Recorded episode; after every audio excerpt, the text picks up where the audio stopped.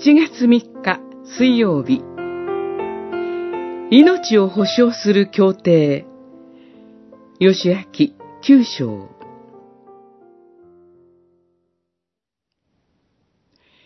ご覧ください。私たちは今はあなたの手の中にあります。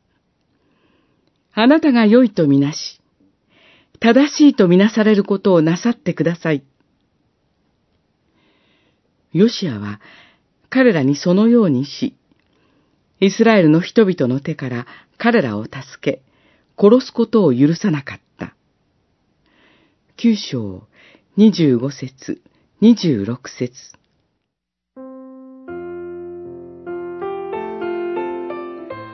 どうしたことでしょう？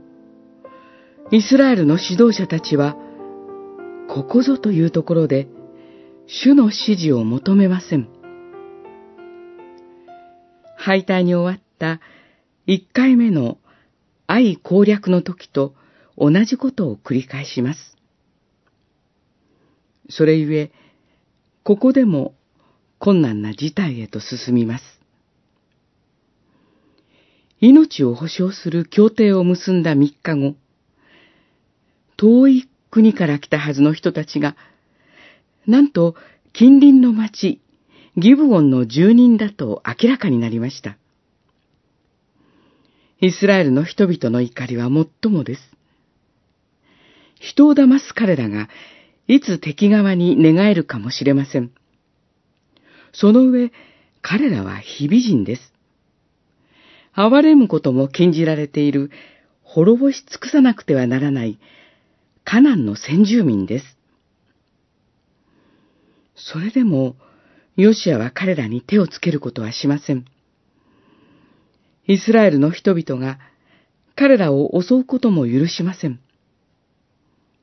その理由はただ一つです。たとえ、欺きに基づく協定であっても、主にかけて彼らに誓った主の皆による協定であったからです。欺かれたことに対する怒りや将来への不安があったことでしょう。それでもヨシアは潔く自分の行いの責任を引き受けました。主に誓ったゆえに、主の御手に彼らを委ねたのです。